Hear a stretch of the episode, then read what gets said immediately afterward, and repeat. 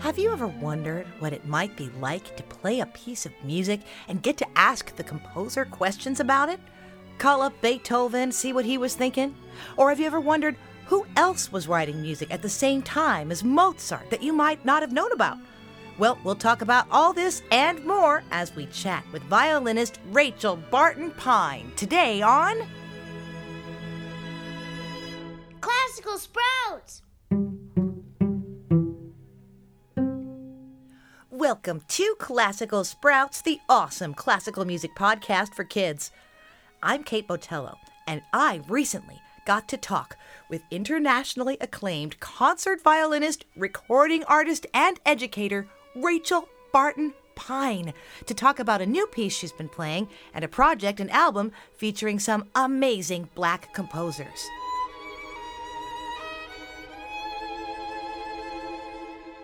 But before we meet the awesome Rachel, let's start with a Quizlet question. Since Rachel's last name is Pine, we're going to the forest for our Quizlet question today. Where is the largest national forest in the United States? Some forests get the distinction of being preserved as a national forest. Which one is the biggest and where is it located? We'll give you a hint along the way, so stick around for the end of the show and we'll tell you the answer.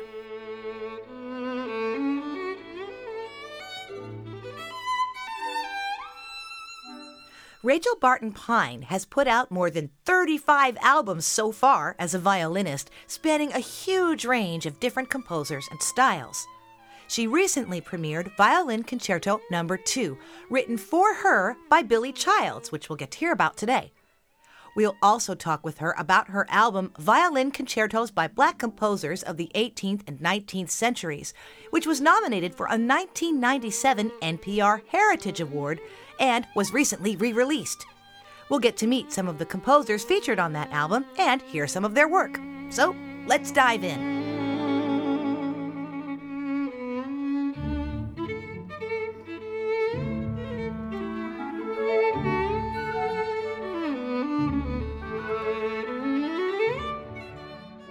Rachel Barton Pine, you are at Interlochen to perform the Billy Childs Violin Concerto Number no. 2. You've worked with him before. Can you talk a little bit about the collaborative process and working with a composer when something is written for you? Yeah, well, it's always so awesome to work with a living composer at all because you can get your questions answered. You know, I can't just text Beethoven and say, wait, what did you mean by that articulation in measure 93? You know, I just have to try to figure it out for myself or dig up historic resources. If it's the composer's alive, it makes life so much easier. but it's a great honor to have a composer write something for me because then, first of all, they might have my playing, eh, my personality in mind in the piece itself, but also the fact that you're seeing the process unfold, that they're asking you, okay, I want this effect, you know, what bowing pattern would I use to achieve it?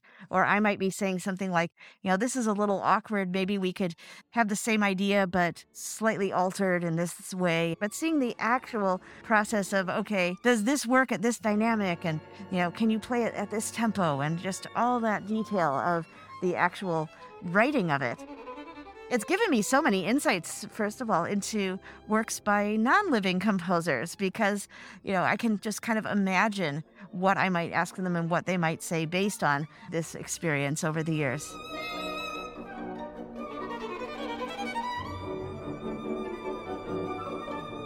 When you're playing a new concerto, you can't listen to somebody else's recording of it. When I was first learning it, of course, there's no way to hear it except whatever MIDI kind of thing from the computer, but that didn't really do much. Yeah, even a work that hasn't had an official recording, if somebody else has performed it, then there's an archival recording, which of course we now have of my first two performances.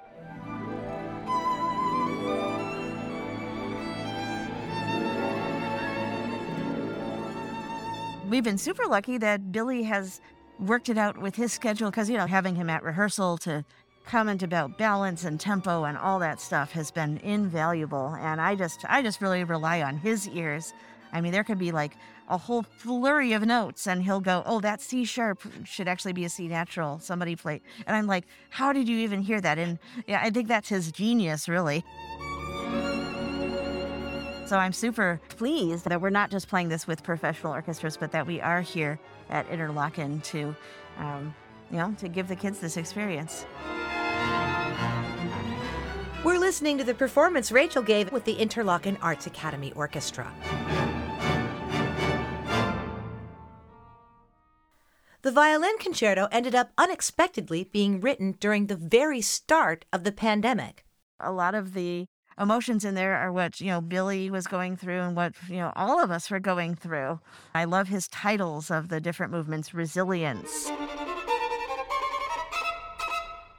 rejoicing, and remorse. all these R words, which is coincidental that I happen to have a, a first name that begins with the letter R. but yeah, it's it's a magnificent piece. Audiences have loved it. The orchestras have enjoyed playing it, which is the best statement of all because, you know, if your musicians are liking the music, then you know you've got something special.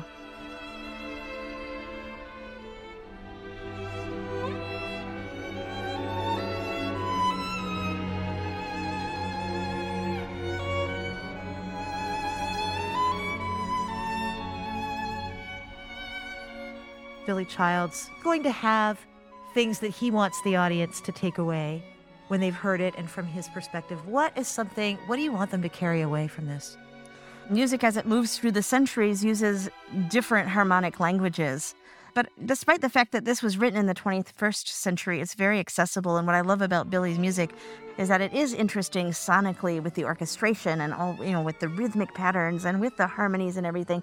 But all of that really is conjuring up a set of emotions, and he's so great at bringing all of the feelings into his music. As you're listening to it and experiencing it, you're just really feeling the music.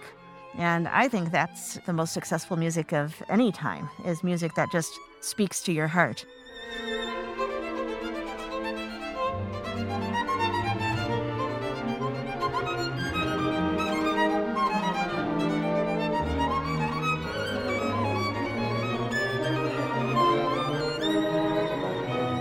We've been talking with Rachel Barton Pine about her collaboration with Billy Childs on his Violin Concerto Number 2.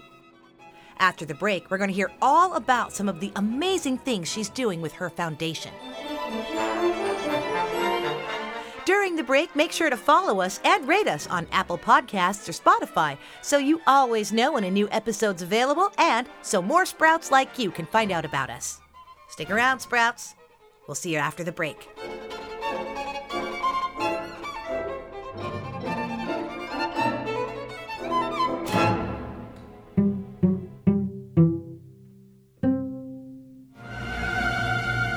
Hi, I'm Keith Brown, and I'm the host of Gameplay.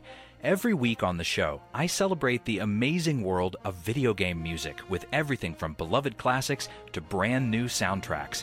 You can stream episodes at our website, gameplayshow.org. I hope you'll join me for this adventure.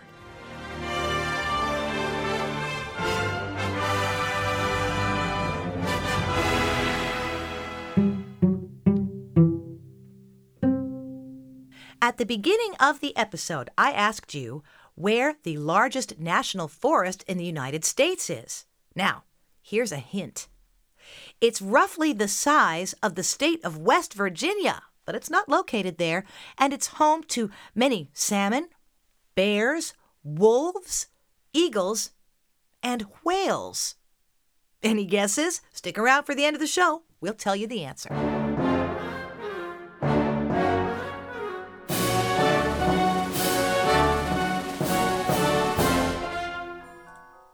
Before the break, we met violinist Rachel Barton Pine and heard all about her collaboration with composer Billy Childs and got to hear part of his Violin Concerto Number 2.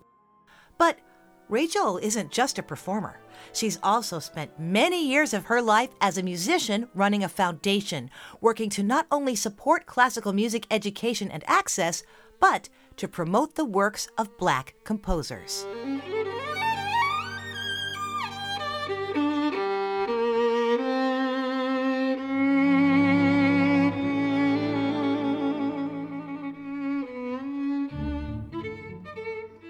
A lot of times there's just a body of tradition and pedagogical knowledge that is missing. You want to learn the Tchaikovsky concerto, you can listen to hundreds of live performances on YouTube, dozens of commercial recordings from violinists living and dead, study with thousands of teachers who studied it with their teacher, who studied it with their teacher. Go to a Florence Price concerto or a um, Samuel Coleridge Taylor concerto, and there just isn't that body of knowledge.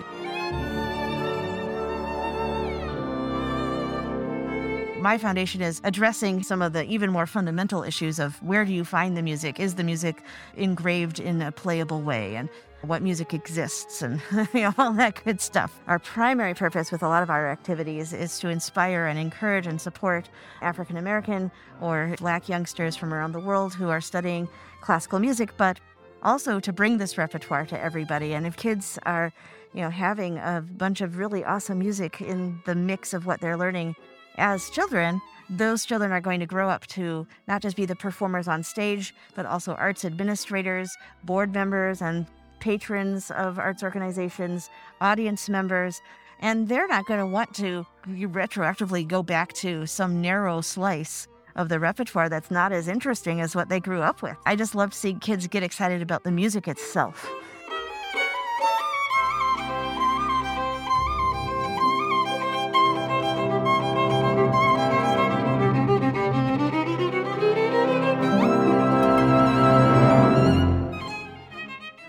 One of my favorite albums is the music by black composers of the 18th and 19th century and was re released in celebration of its 25th anniversary in 2022.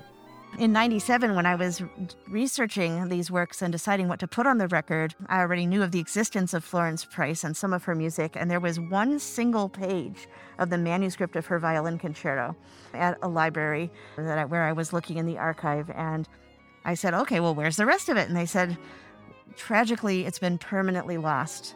Nobody knows where it ended up. Um, we've been looking for it all these years, and we believe we'll never find it. So we know she wrote it, and it will never be heard in the world.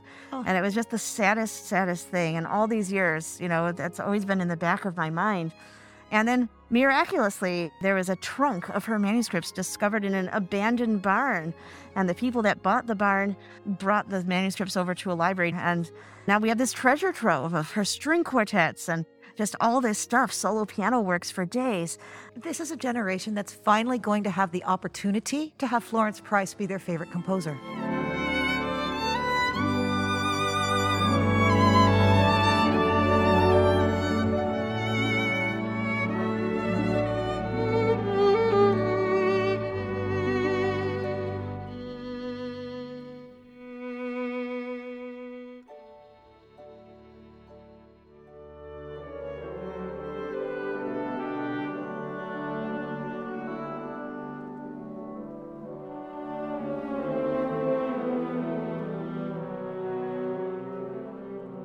When the record came out in 1997, people just had no idea that there were fabulous black musicians, black composers from the 17 and 1800s. The 1800s are represented really by the Afro English Samuel Coleridge Taylor. Samuel Coleridge Taylor was one of the most important British composers in the Victorian era, late 18, early 1900s. And his parents were an Englishwoman and a doctor from Sierra Leone.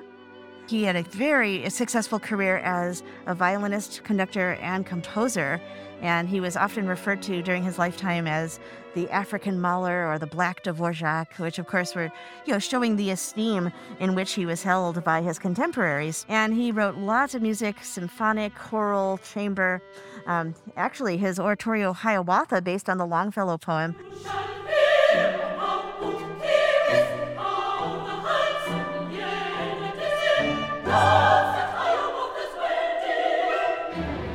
Was for many decades the most frequently performed oratorio in the world, beating out even the Handel Messiah, if you can imagine that.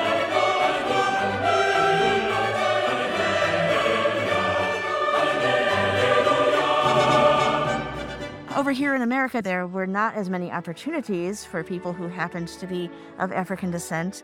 And a lot of times, when African American classical musicians would start their own organizations, they would call them Samuel Coleridge Taylor Societies after their hero.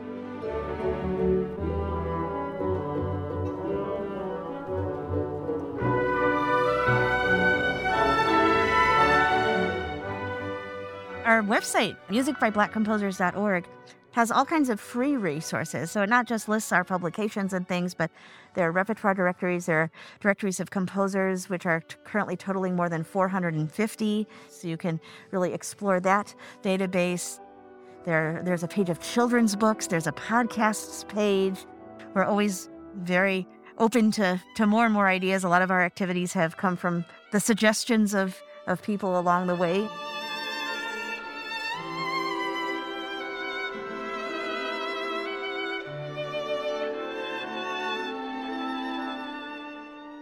Rachel Barton Pine, thank you so much. Thanks for having me. It's been a great pleasure.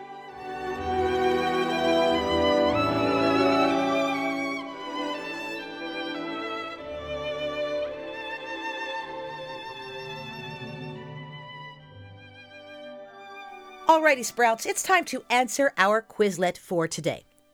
At the beginning of the episode, I asked you which national forest is the largest in the United States and where is it located? I also said that it was home to many salmon, bears, wolves, eagles, and whales, and took up about the same amount of land as the whole state of West Virginia. I'll give you another hint. It borders the Pacific Ocean on the west and the Canadian border on the east. The east? Yeah, that's right. You think you know? Well, the answer is drum roll, please. It's the Tongass National Forest in Alaska. The forest contains the largest temperate rainforest in the world and has streams, towering mountains, thick old growth trees, granite cliffs, and deep fjords. And in addition to all of the natural wildlife, it's also home to approximately 70,000 people, including the state capital, Juneau.